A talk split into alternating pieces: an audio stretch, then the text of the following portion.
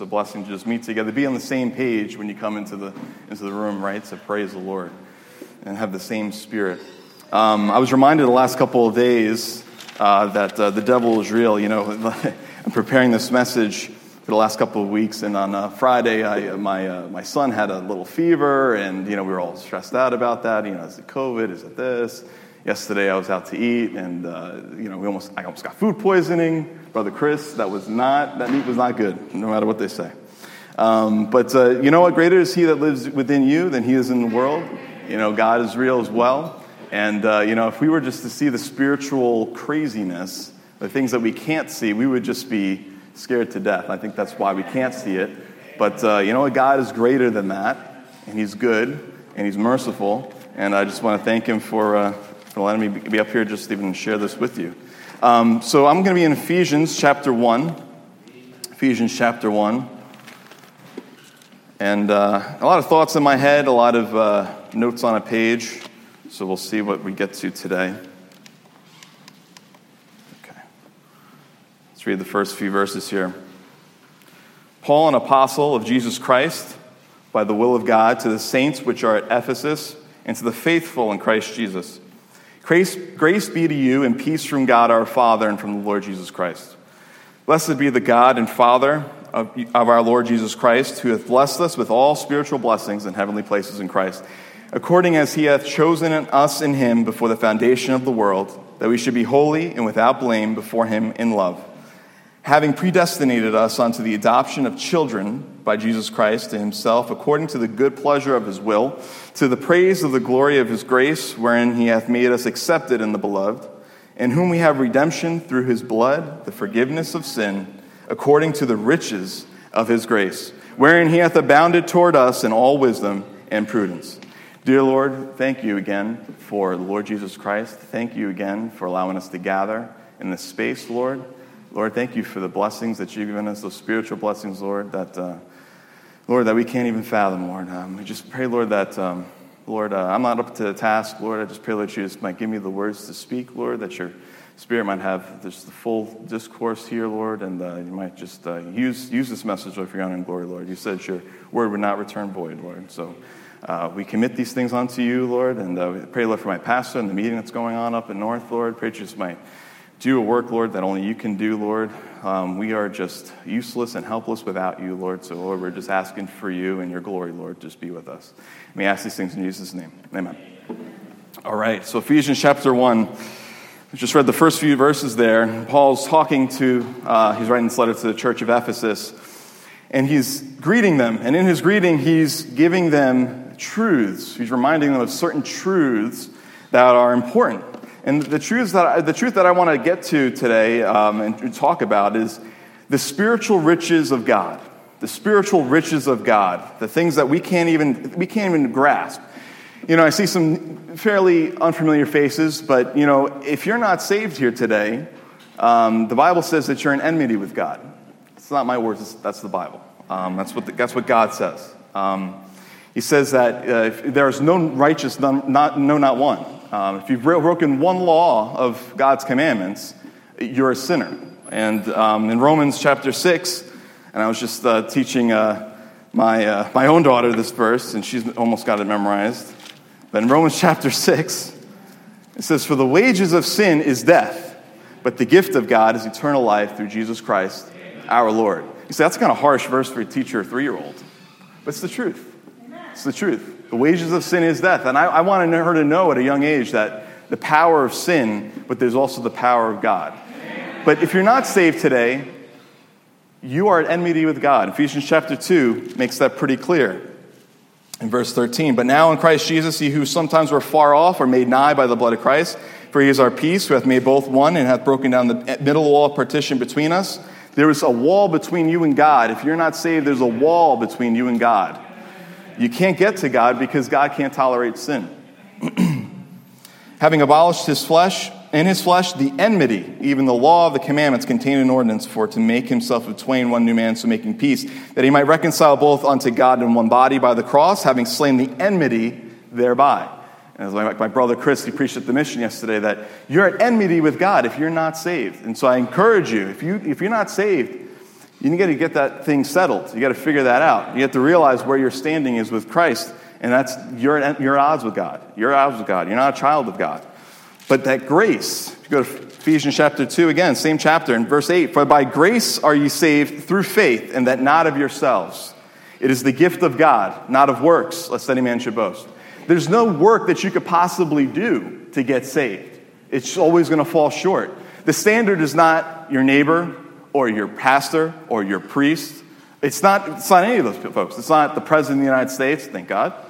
It's, it's, it's Jesus Christ. He's the standard. You need to live up to His standard. There's no way we could ever get there. There's just no one, there's no one's perfect enough. No one's good enough. There's none good. but that says there, and it says, For by grace are ye saved, through faith. It's putting your faith in the finished work of Jesus Christ, right? If you could work your way to heaven, why did Jesus Christ have to go to the cross and die on a cross and die that brutal death, right? Pour out his blood for you. If you could work your way to heaven, why would that, why would that have to be done, right? I, I can encourage you, if you're not saved, consider Jesus Christ. Consider what he did for you on the cross. Put your faith and trust in him and receive that grace. If you have done that, then I have more to talk about, talk about, talk to you about.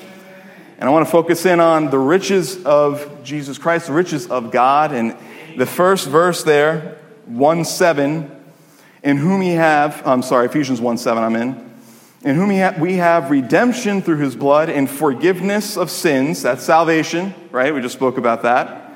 According to the riches of his grace. The riches of his grace. I have news for you. If you are saved today, you are rich. You are rich this morning. I don't know what's in your bank account. I don't know what's in your 401k. I know the economy's not doing too well. Inflation's on the rise. You're rich. You won the spiritual lottery when you got saved. All right? You won the spiritual lottery. That's the truth of it. Right? It says there, the riches of his grace, wherein he hath abounded toward us. Abounded, right? So it's not just he gave us these riches, like it's abounding, like it multiplies. It's just continuing, right? Let's go to Ephesians chapter 2 and verse 7. Flipping around. And uh, that's what we'll read, we'll read 1 through 7. And you have he quickened who were dead in trespasses and sins, wherein in time past he walked according to the course of this world, according to the prince of the power of the air, the spirit that now worketh in the children of disobedience. Before you were saved, you were a child of disobedience. Among whom also we all had our conversation in times past, in the lusts of our flesh fulfilling the desires of the flesh and of the mind, and were by nature and the children of wrath, even as others. Wow, that's, that's some really strong language, but isn't it so true? I mean, even when you're saved, you can still sense that, that, that, that, that, that nature, that nature, that, that of wrath, of just fulfilling the desires in the flesh. It's just, it's, it's disgusting. But God, who is rich in mercy for his great love, wherewith he loved us, even when we were dead in sins, hath quickened us together with Christ. By grace ye are saved, and hath raised us up together and made us sit together in heavenly places in Christ Jesus, that in the ages to come to, he might show the exceeding riches of his grace in his kindness toward us through Christ Jesus. His kindness. The riches of his grace talks of his kindness towards us. God did not have to reach out to us, right? It wasn't his fault that we had fallen, that Adam had taken of the fruit. It's not his fault that we're sinners. It's not his fault. It's not. As much as you'd like to blame somebody, just look in the mirror. Just look in the mirror. But his kindness, his kindness, his goodness. Uh, Romans chapter 5 and verse 20, if you go with me there, talk about his goodness. This is the riches of his grace. And I can already tell I'm going to run behind time, so I'm going to try to scurry here.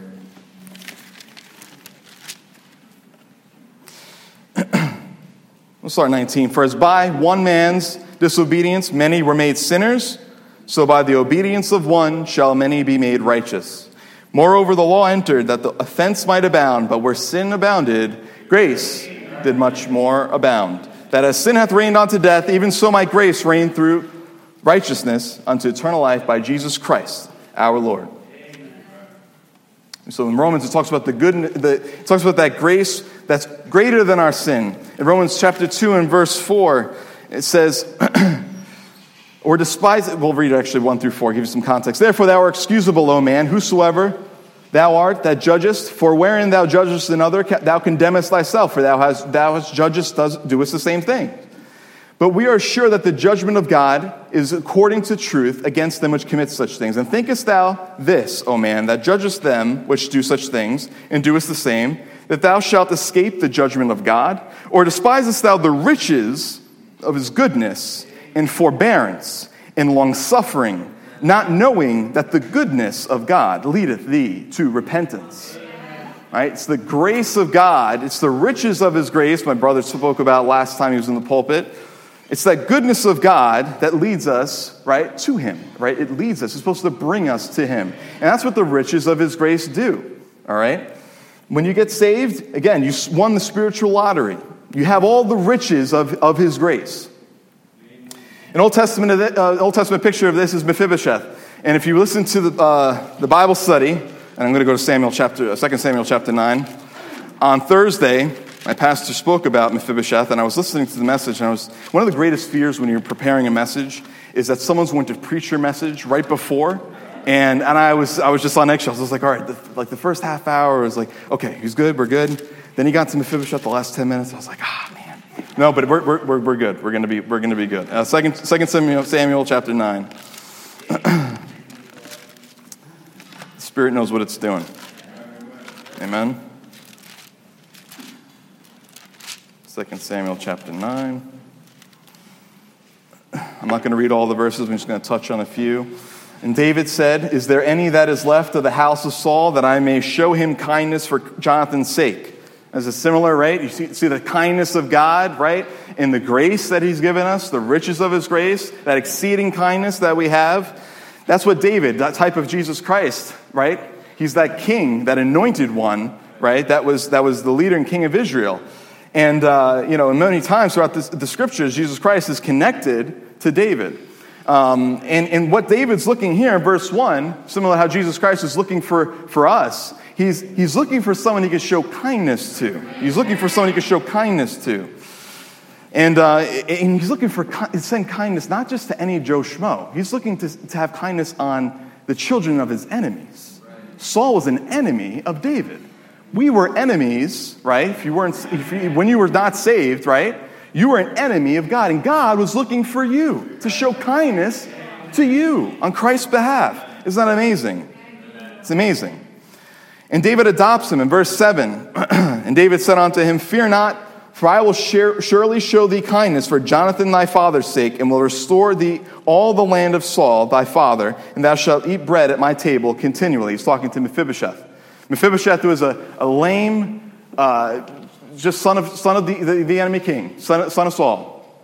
He, uh, he broke his legs in Samuel chapter 4. Uh, he had fallen, and that's a picture of just our fallen state. I mean, as, as, as, as just children of disobedience, we had nothing to stand on. We had nothing to stand on. We had, might maybe a little bit worse than Mephibosheth, we actually had uh, uh, the devil as our father. That's what, that's what Jesus said, right? And t- Saul's a type of the Antichrist, and that was his grandfather. But, you know, the devil doesn't, care about you. You see the people in the world. I was, I was at a restaurant yesterday, and you see people just running around, and it's just like, wow. It's like they don't even know where they're going. They don't even know where their minds are at. It's like what we just read in Ephesians chapter 2. It's just, you know, their mind, they're just fulfilling the, the thoughts of their mind, the lusts of their flesh. They just, they're just running like automatons. They don't even, they don't th- understand what spirit they're, they're, they're under. Um, but David adopts him, right? Just like we are adopted, right? We talked about the spirit of adoption, right?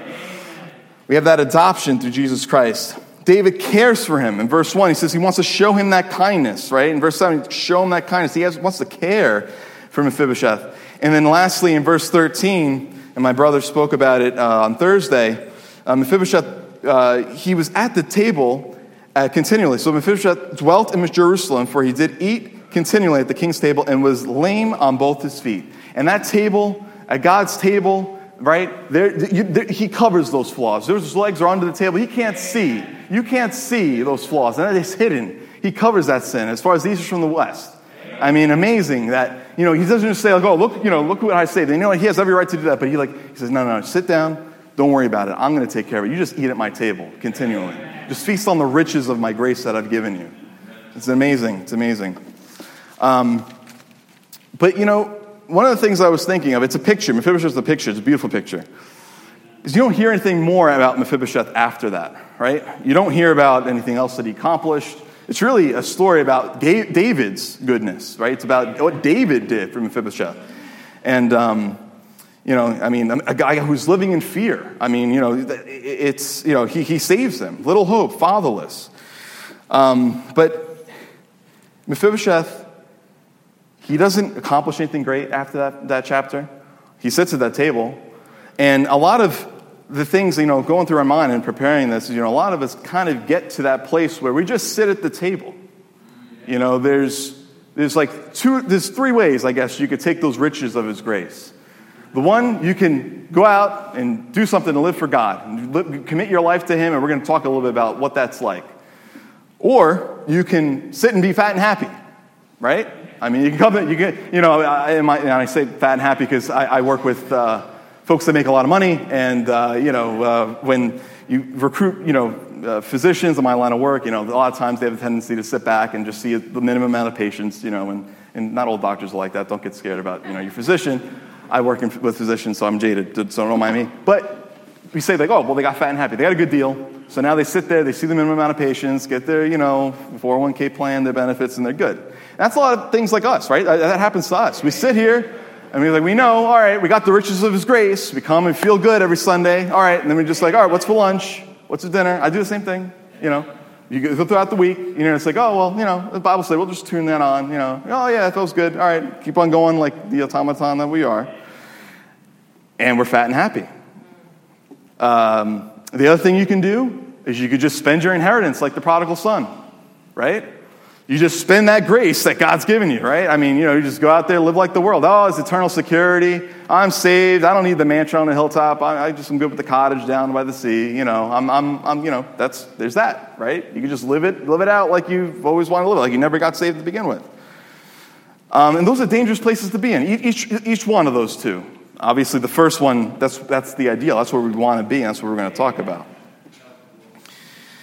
But, you know, it goes back to like we have this like new, new money mentality, you know, when you get the riches of Jesus Christ, right?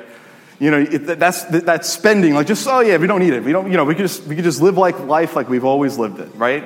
That's what happens, you know, in the, in the world, right? When someone gets money or a lot, who wins the lottery, you know, they, they end up like, you know, spending or like, you know, you know, getting to be on TV on like, you know, some drama, you know, uh, show where like they're just, you know, they're a wreck, you know, they're on drugs, their families are crazy, you know, they're bankrupt in like two months. You know, that's, that's what happens sometimes. And like, you know, that's what can happen to us even as Christians, right? We just end up spending that, that grace, that stuff that God said, look at all the things I've given you. And we just waste it. We just waste it. Uh, yeah, help us, Lord. Um, but the difference here is, you know what? A lot of times when you get that new money, you have no mentality, right? nobody telling you, like, this is what you're supposed to do. Get open a 401k, get a lawyer, do this, do that. No. But God, He's our Father now, right? God of the universe, who gave you those blessings. Go to Him now to find out what you need to do with the things that He's blessed you with, the things that He's given you, right? He's, got, he, he's, he's not just one to just be like laissez faire, like, you know, oh, yeah, you know, just here, here you go, now run along, go ahead, go do what you got to do. No, he wants to be involved with your life. He is near to those that seek him, right? He's given us the tools to live richly in Jesus Christ. And that's what I want to talk about this morning is really how can we live richly in Jesus Christ? How we should live richly in Jesus Christ. And uh, 1 Corinthians chapter 1, if we can go there. 1 Corinthians chapter 1. And um, a little bit of background on, on, the, on the church of Corinth and the First Corinthians. I mean, if you've been saved for any amount of time, First Corinthians is a pretty rough book. It's a book of reproof and rebuke um, to the church of Corinth, the Corinthians. Um, Corinth is not too different from us, by the way. Uh, Corinth was a very rich city in late antiquity. Uh, it was a very, um, even in the Roman times, it was, it was a very wealthy city. A lot of culture, um, a lot of carnality. And, you know, I was doing some research, and New Jersey is actually the third wealthiest state in the Union. That's pretty amazing, right? And we have the similar things, right? I mean, we have, we have a lot of things going on in this little state of ours. You know, it's, it's, it's wealthy, everyone's got money, there's a lot of distractions. The culture of this world, I mean, is just out of control, and it's prevalent in this, in this state, in New York, and everything else. But, um, you know, New York, New Jersey is actually richer than New York. So, I mean, you know, we, got it, we got it pretty tough here. Um, so, you know, it's interesting to me, and we're going to, we'll read the first few verses here. Uh, what Paul's saying here could apply to us. And in verse 1, Paul called to be an apostle of Jesus Christ to the will of God, and Sosthenes, our brother, unto the church of God which is at Corinth, to them that which are that are sanctified in Christ Jesus, called to be saints, with all and every place call upon the name of Jesus Christ our Lord, both theirs and ours. Grace be unto you, and peace from God our Father and from the Lord Jesus Christ. I thank my God always on your behalf by the grace of God which is given by Jesus Christ. That's that grace again. It comes up every time, right? Verse 5 that in everything ye are enriched by him in all utterance and in all knowledge, even as the testimony of Christ was confirmed in you. That word enriched caught my eye. Um, it's only mentioned twice in the New Testament, and it's written, uh, it's used twice in, uh, only in the New Testament, and it's written to the book of um, uh, the church of, at Corinth. Uh, it's in 1 Corinthians and then it's in 2 Corinthians it appears again. It it's mentioned in a few other forms in the Old Testament, but it's not really relevant to um, the message here. But uh, I thought that was interesting, right? I mean, Paul makes a note to be enriched to the Corinthians, right? I mean, this, this church has got some issues. This church is very carnal, it's in a very carnal place, right? So we can learn some things from, from the Corinthians here. Um, the other place it's mentioned is 2 Corinthians chapter 9, verse 11. We'll touch on this briefly. But that enrichment, it's, it's how we need to live. Nine eleven.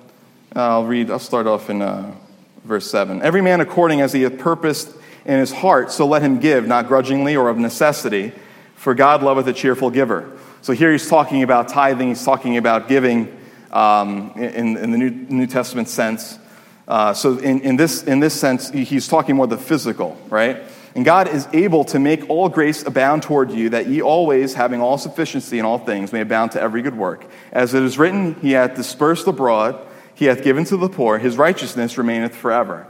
Now he that ministereth seed to the sower, both minister bread for your food, and multiply your seed sown, and increase the fruits of your righteousness, being enriched in everything to all bountifulness, which causeth through us thanksgiving to God. So he's talking about in the first Corinthians, he's talking about those spiritual, that spiritual enrichment that we need to be living in Jesus Christ. And in Second Corinthians, he's talking about the physical. I want to focus on the spiritual, but we can learn some things from physical as well, amen? I mean, I'm reminded the last couple of weeks that I really like our own church building. Now, that's up to God, that's the Lord, you know, but hey, we got to start. We got to start putting some things. You know, we got to put our money where our mouth is, uh, you know is right, right. I mean, you know, th- there's some things that we got to pray about and get serious about, and God provides. I'm not saying, you know, hey, look, you know, and, and pastor, nobody else put me up to this. They're like, you know, you, know, got to tell them, you know, tell them, we got to get some money here. Come on, that's just what's on my heart. But, but you know, but but there's there's truth to that. I mean, we got to be um, prudent, and we have to put the things of God first, even our own finances. Um, and it's not, it's not an easy thing to do. And I haven't, I haven't, I haven't come to that either. But, you know, it's something that we need to, we need to figure out together. Um, so let's go back to 1 Corinthians chapter 1. 1 Corinthians chapter 1. That was free, that wasn't in the notes. In everything you are enriched by him in all utterance and in all knowledge You know, as I was studying out the riches of God, you know, and I want to live that in, enriched life in Jesus Christ. If you do, I hope you, hope you do. And say amen. amen. That was, that was all right. That was weak. It's okay. It's all right. We'll get there. Um, he enriches us through the riches of his glory. Uh, Ephesians chapter 3 and verse 16. We'll go to Ephesians 3 16. Flipping around here today.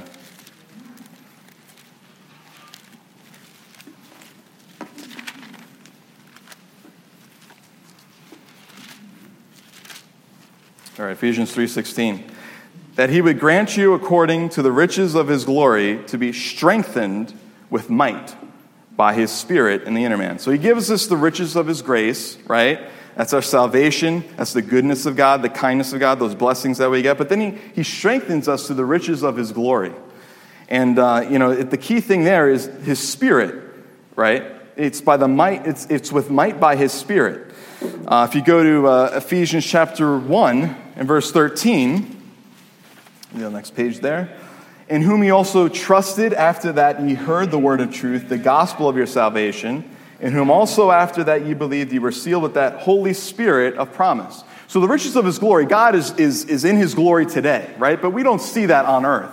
But he's given us the earnest, right? Like the down payment, like the collateral. Like he's given us, like, okay, look, you can't see my glory. You're not going to have all my glory or anything like that now, right? I'm, you're not going to have that. But you have a little taste I'm giving you, I'm giving you the down payment. I'm giving you the Spirit of God, right, which is going to be with you, right? Never alone, right? That's what that's talking about. That comforter that we have is the Spirit of God. So we can be strengthened in His might. We can be strengthened to walk this walk, to live richly and enriched in Him, all right? So that's the strength. We get the strength of the believer comes from the Holy Spirit, from the riches of His glory. Uh, in Philippians chapter 4 and 19, the riches of His glory also give us his sustenance. Philippians 4:19 But my God shall supply all your need according to his riches in glory by Christ Jesus. Again, not to be confused, this is not physical blessings or, or riches that we're talking about. It's not a prosperity gospel that I'm talking about. All right, so don't tell Pastor he comes back, he tape. I'm not preaching prosperity gospel here. But, uh, but it's the riches of his, of his glory, right? Strengthens us, it provides for us, right? It gives us those things as we're going through life and go through the hills and the valleys of the Christian walk, right? It, it sustains us. It sustains us. The riches of His glory, it's enough. So I wanted to, to see what's an example of someone who's lived richly in the Bible, right? Like the right way, right? Someone who had, you know, a lot in abundance and someone who had, uh, you know, some wisdom. Uh, and, I, and I saw, you know, I started reading in Second Chronicles uh, chapter 1. And, um, you know, a, perfect, a great, great example is Solomon, Second Chronicles. He was the richest man that ever lived. So maybe we can learn some things about the richest man who ever lived and how we could live richly in Jesus Christ. Second Chronicles. Solomon is a type of Jesus Christ, the millennial reign.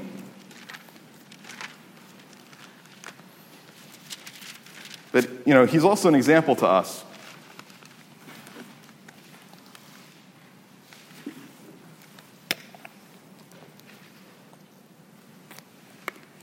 There, say amen.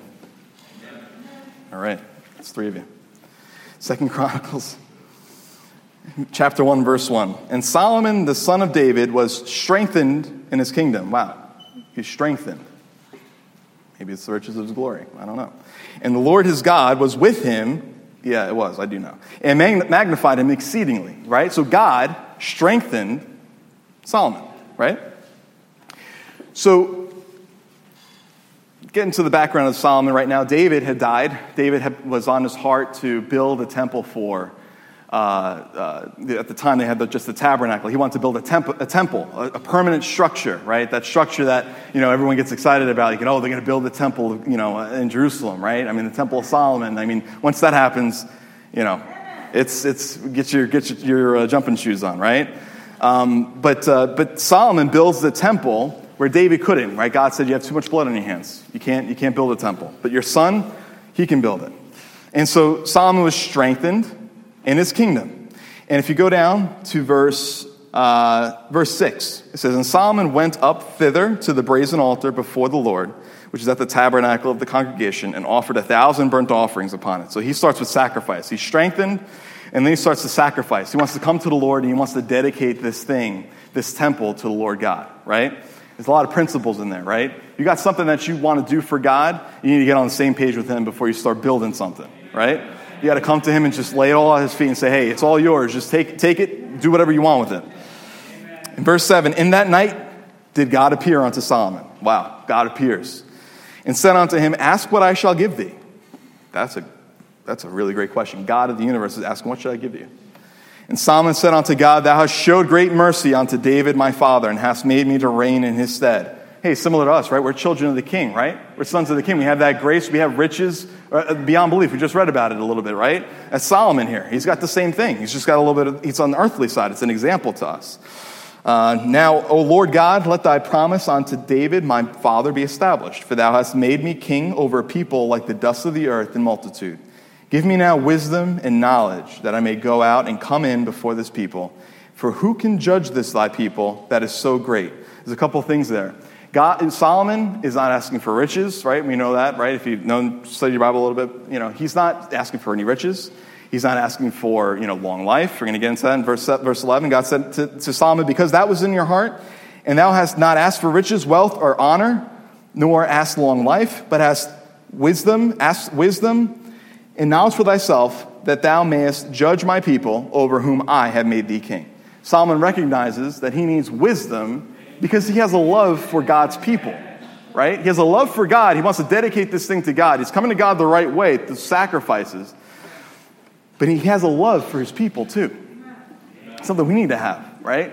Not get lost in the riches of this world, or the riches of, you know, even, you know, get blinded and wasting that life, right, for Jesus Christ. We need to get serious about the things of God and ask for a, a heart, right, for God's people and for the things of God, right? It started with Solomon's heart, right? Because God says to Solomon, because this was in thine heart, right?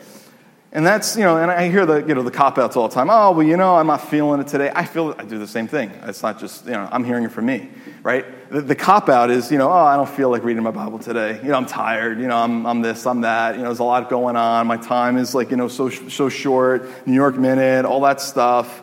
You know, you, you know, it, it, the excuses go on and on and on. But, you know, you can ask for that. You can ask for a heart, right, that will glorify God, right? Ask Him to give you the desires that He desires. Ask Him for the things that He wants you to have, right? Uh, if you go to uh, Psalms chapter 51 and verse 10, Psalms 51 and verse 10. Slipping all over the place here.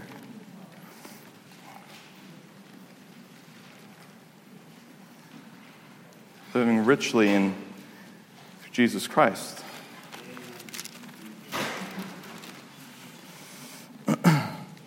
This look, it says David, he says, Create in me a clean heart, O God, and renew a right spirit within me. Cast me not away from thy presence, and take not thy Holy Spirit from me. Restore unto me the joy of thy salvation, and uphold me with thy free spirit. And David didn't have the salvation that we have. You know, he's talking about those things that temporarily, that God took him out of a dangerous situation, right? I mean, he's a warrior. I mean, he's facing some pretty tough odds. But, you know, he had to come to God and ask him, create that, that clean heart, right? Do what only you can do, right? I need you. It says in Jeremiah that the heart is deceitful and desperately wicked. Who can know it? God is the only one who can know the heart. It says that he tries, tries the reins, right? So we need, to, we need to get our hearts right with God. We need to ask for the desires, right? That's what the heart has, is those desires of the heart, right? We need to get our desires on the same page as his desires. Um, flip my notes around here. Another example in Daniel chapter 1, verse 8. Daniel chapter 1 and verse 8. It's not something that happens by osmosis, right? As my father would say. Something that you have to purpose. It's like what the brother was saying last week. You know, you got to find your purpose. Is there not a cause, right? You got to get, you got to get, you know, settled with certain things in the walk. But Daniel purposed in his heart that he would not defile himself with the portion of the king's meat, nor with the wine which he drank. Therefore, he requested of the prince of the eunuchs that he might not defile himself. So Daniel, you know, we, you know, you know the story of Daniel, uh, Shadrach, Meshach, and Abednego, and and uh, you know, it's you know they were going through a lot of trials under that captivity. I mean, that's just like us. We're in we're not in captivity, like so to speak, but we're in this world, right? We're in Babylon today, and we got to make some decisions on what we're going to seek, what we're going to desire, right? We're going to put the things of God first. So that's the first thing I see about Solomon, living richly um, to Solomon. So let's go back to Second Chronicles. I know I have you guys flipping around. You just probably just got there, and then we got to go back. If anyone's new here, I'm not the pastor, so um, come next week when somebody knows what they're talking about in the pulpit. Um, Second Chronicles. And I just want to finish one thought with the heart. Um, in verse, verse 12 of chapter 1, it says, Wisdom and knowledge is granted unto thee, and I will give thee riches and wealth and honor, such as none of the kings have had that have, had, have been before thee, neither shall there any after thee have the like.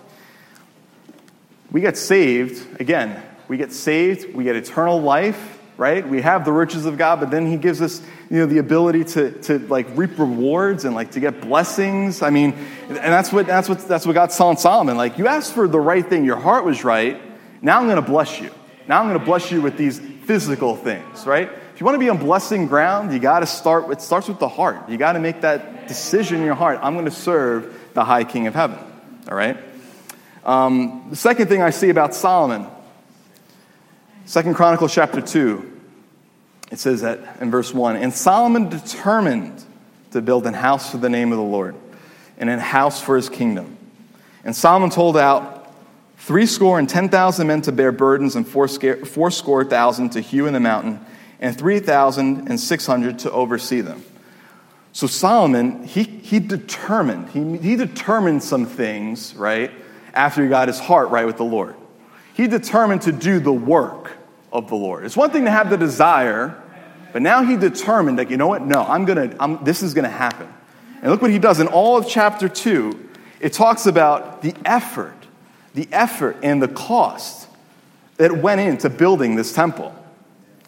Uh, and you know it makes you think and we'll get into it why why why why go through all this i mean why you know in, in a lot of times you know in our own mentality we just think like oh well you know we just got to get it done you know as long as it just gets done you know we, we're, we're good it's, it's fine but he spares no expense. And in verse 5 i think i know why he, do, he, he doesn't. It's, it's and the house which i build is great for great is our god above all gods. You have to determine in your heart that god is great and that God is worthy, God is worthy of the cost and the time and the commitment and the work it takes to do something for the Lord. If God has put something on your heart, right, to do, don't run away from that thing. Don't run away from that thing. Get, get it to, determine in your heart today, determine in your feet, your mind, right, and your life that I'm going to do that thing, right, in Jesus' name. I'm not saying get, you know, get ahead of God. I'm saying I'm saying you need to determine in your heart and put, put your money where your mouth is, right? It's a bad saying, but you know, whatever. It, you got You got to just determine some things. Um, so what's he do? What's Solomon do? Well, he, he spares no expense. in verse 2, we talked about the amount of men that it took to hew down things out of the mountain, things of the trees, uh, it says in uh, verse 7, it says, Send me now, therefore, a man cunning to work in gold and in silver and in brass and in iron and in, peep, and in, in purple and crimson and blue, and that can skill to grave with the cunning men that are with me in Judah and in Jerusalem, whom David my father did provide.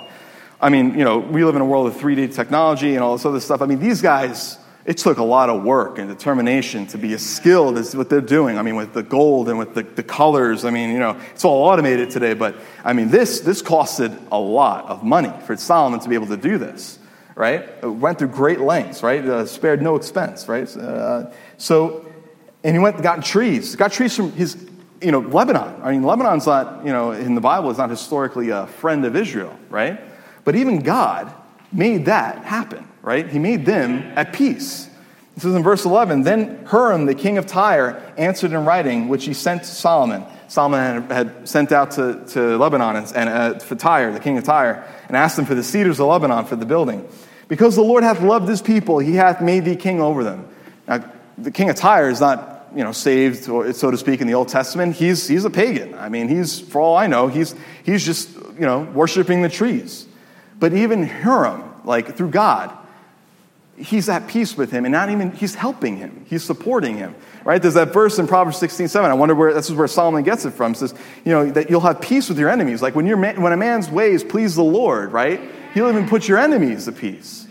I mean that's that's amazing right? If you determine in your heart that god is worthy of whatever it is he's given you to do right? God will make it work. He does the work. You just have to be willing to go along and be, be, be used. That's all you have to do and God will do it, He'll make a way. Um, come back to my notes here. So the question is, what house, what house does God want you to build? Right? Solomon gave him a physical building that he wanted him to build, right? But there's things that we need to build in our own lives, right? In my, in my season of life, if, if life, it's building a family, right? I want to set that on the right foundation. How are we building that, that, that thing that God has given you, right? Maybe it's, maybe it's a ministry, or you know, maybe it's a relationship. Uh, maybe it's a job, a career that'll glorify the Lord, right? You just got to determine and commit to the Lord, right? He's great enough, He's good enough, He's strong enough, He's powerful enough to do what He's given you in your heart to do. I mean, like, it just doesn't make any sense any other way, right? Uh, if you go to um, in Psalms, go to Psalms chapter 37.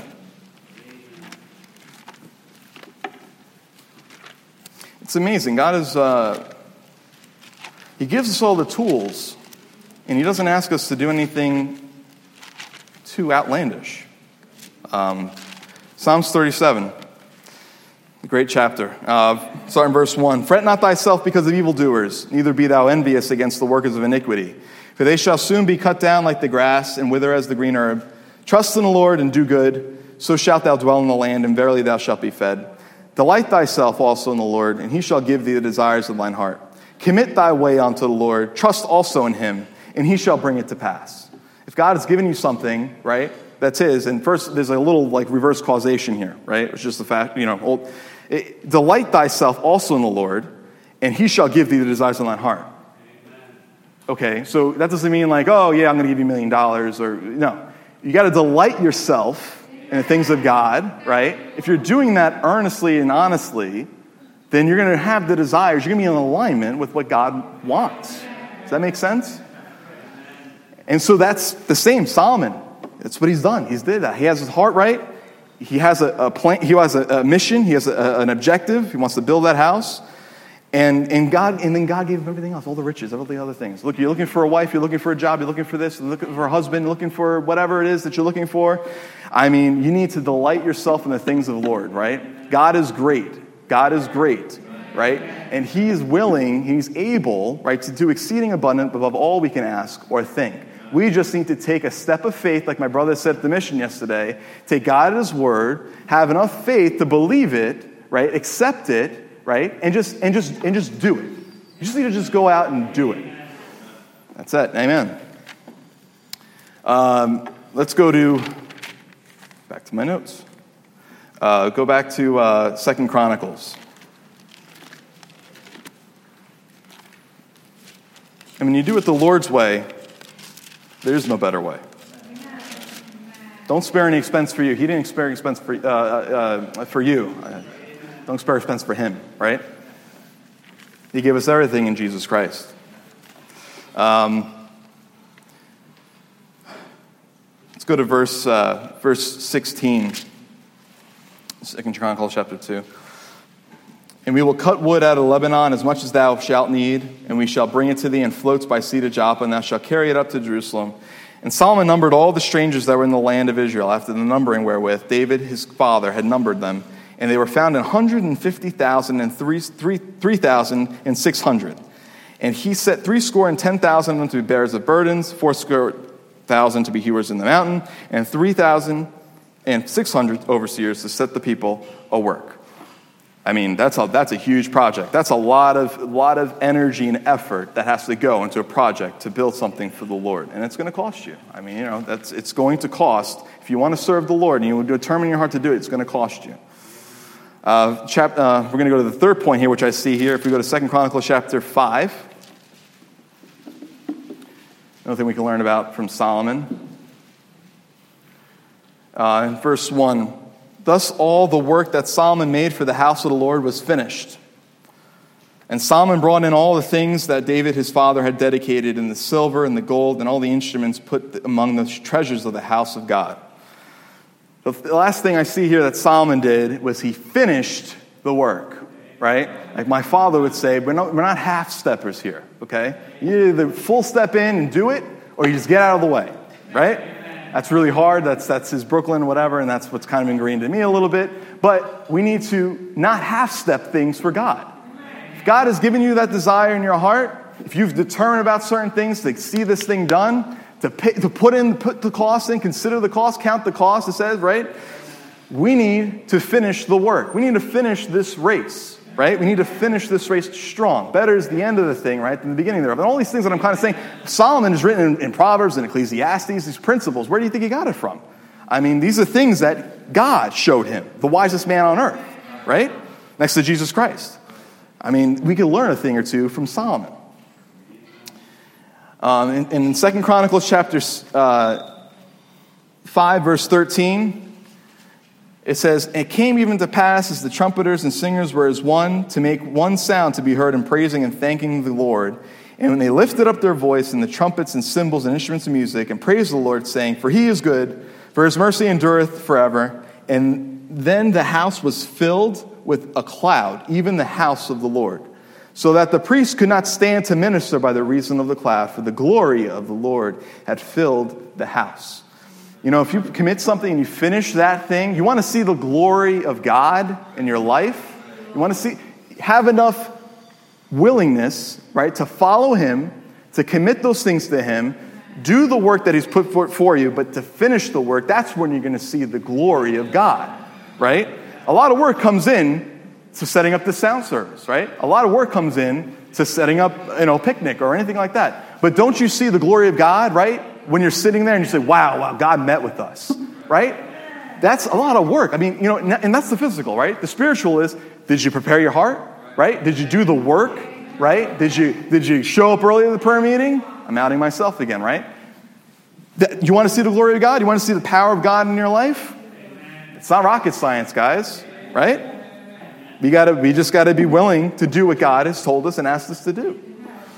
Um, and you notice it happens after we, you know, they, they praised him, right? It wasn't like, oh, I did this, and so look at how great it is, and, you know, great is Solomon, King of Kings, not that. No. It's great is the Lord, right? Committing that work to the Lord and finishing it in His name and giving it back to Him, right? Giving it back to Him. For He is good, for His mercy endureth forever. That then the house was filled with a cloud even the house of the Lord. There's been times where I've been in a meeting where, like, wow, that's it's thick in there. You know, like I think of those those camp meetings, right? I mean, there's been, and we're meeting in like under like a pavilion. Like I think of that camp in Pennsylvania. That was a rough camp, man. I mean, like there was some, but you know what? God showed up, and there was times where I'm looking around like, wow, this is what heaven's going to be like, minus all like the you know cruddy facilities. But you know, it's, it's this is what heaven's going to be like, right? But uh, you know, that's but that's but that's want to see the glory of God. That's what we got to do. We got to commit some things. We got to commit some things to finish them. uh, let's go to Second Chronicles chapter uh, 7. And uh, throughout Second Chronicles chapter 6, Solomon is praying.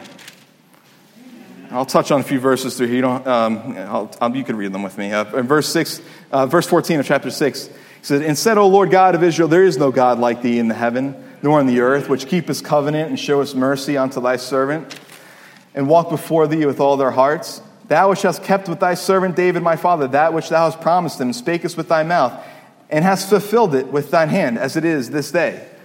God's made us a lot of promises. I mean, you know, we can go through them. I'm not, I don't have the time to go through the promises that God's given us, but, you know, the promise of His Spirit, the promise of, of an eternity with Him, the promise of, of uh, uh you know, never leaving or forsaking us. I mean, it goes on and on and on. I mean, He's going to do it right? He's going to do it. Whether you're there or not, he's there. I mean, but wouldn't it be great if we just got some, we just got determined and excited about the things of God? I mean, to see his glory? Uh, verse 18, but will God in every deed dwell with men on earth? Behold, heaven and the heaven of heavens cannot contain thee. How much less this house which I have built? Have respect, therefore, to the prayer of thy servant and to his supplication, O Lord my God, to hearken unto my cry and the prayer which thy servant prayeth before thee. That thine eyes may be open upon this house day and night upon the place whereof thou hast said that thou wouldest put my name there, thy name there, to hearken unto the prayer which thy servant prayeth toward this place.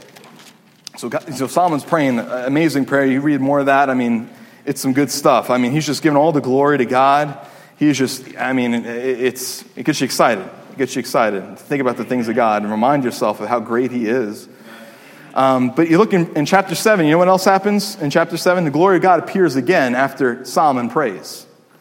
Now, when Solomon had made an ending of praying, the fire came down from heaven and consumed the burnt offering and the sacrifices, and the glory of the Lord filled the house. There's just something about praising and praying.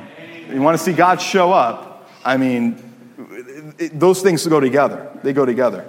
And when all the children of Israel saw how the fire came down and the glory of the Lord upon the house, and, they bowed themselves with their faces to the ground upon the pavement and worshiped and praised the Lord, saying, For he is good, for his mercy endureth forever. It's, it's just a beautiful picture because that's a physical, right, representation of God's glory, right, on the earth. But we're going to see his glory one day, right? Don't we want to finish this race strong? We want to finish this race strong to see His glory, right? And, God, and it says that you know, that reward that we're going to have is, is you know, that's, that's glory for us as well, right? I mean, it's amazing. God gives you the riches of His grace, the riches of His glory, right, to live this life, right? And it's all His. He's just asking you to put, don't, don't waste it. Just put it to use, right? It's like that servant, right, in Matthew uh, chapter, um, chapter 25, right? He gives those talents to that servant, right?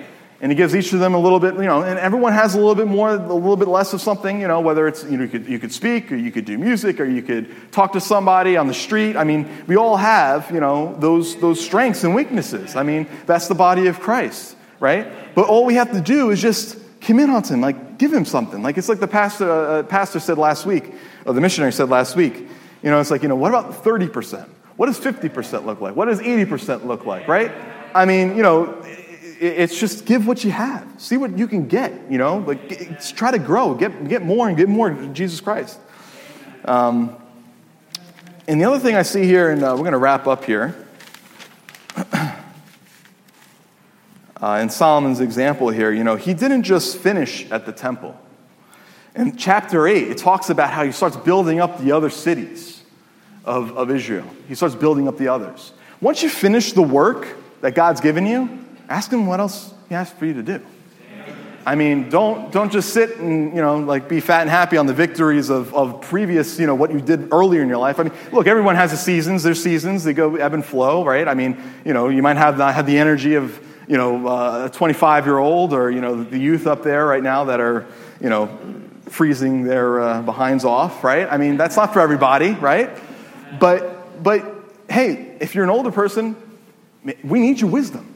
I mean, the younger people need your wisdom, right? I mean, we need to see that example, that light, right? That this works like at all stages of life, right? Maybe if we had some more, more of that, you know, uh, uh, uh, we could see, going back and look at that Ebenezer, right? And we could see, like, wow, it worked for him, it worked for them. It could work for me too, you know? We need that encouragement, we need that strength, right? Iron sharpening iron, you know? Don't just quit after you finish the work that God gave you to do, whatever it is. Find the next thing. Go to the next thing. Find the next city to build. Um, and Jesus Christ was no different, right? Jesus Christ wouldn't ask you to do something you haven't, he hasn't already done, right? And, you know, he had a desire for us long before he came, right? In Hebrews chapter 12 and verse 2. If Solomon isn't enough, Jesus Christ should be enough. Right? For our sakes, he became poor. Chapter 12, or verse, we'll do 1 and 2. And wherefore, seeing we also are compassed about with so great a cloud of witnesses, let us lay aside every weight and the sin which doth so easily beset us, and let us run with patience the race that is set before us. Looking unto Jesus, the author and finisher of our faith, who for the joy that was set before him, that joy is, is seeing us, saving us, redeeming us, right? That kindness that David showed, right? He, he, he, he found it, he enjoyed that, right? Showing that and sharing that with, with Mephibosheth. I mean, that's what Jesus Christ did for us. That joy was set before him, endured the cross, right? He determined some things, right? Right? He saw that cross. He knew what was happening. He knew he had to endure the physical pain, but he set his head, his, his face like a flint, right? He went to that cross for you and me, right? He determined to get to that cross, despising the shame, and is set down at the, the right hand of the, the throne of God. He finished his work, right?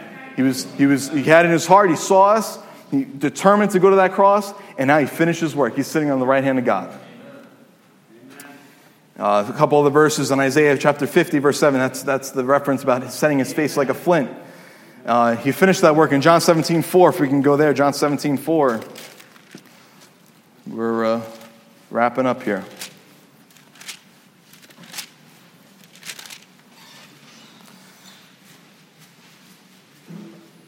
You know, think about Jesus. He was always about his father's business, right?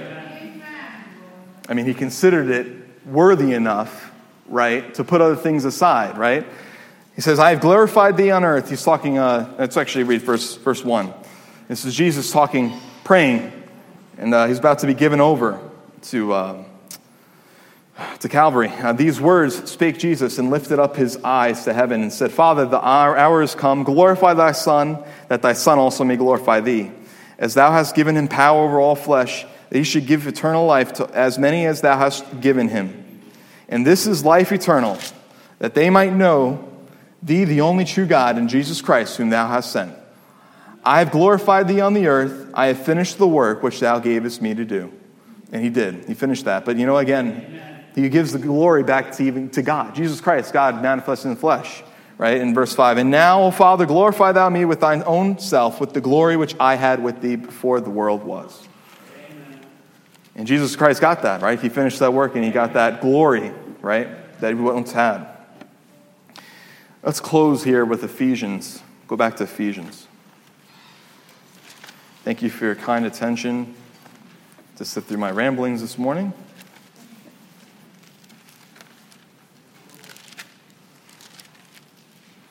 Ephesians chapter 1, start in verse 18. In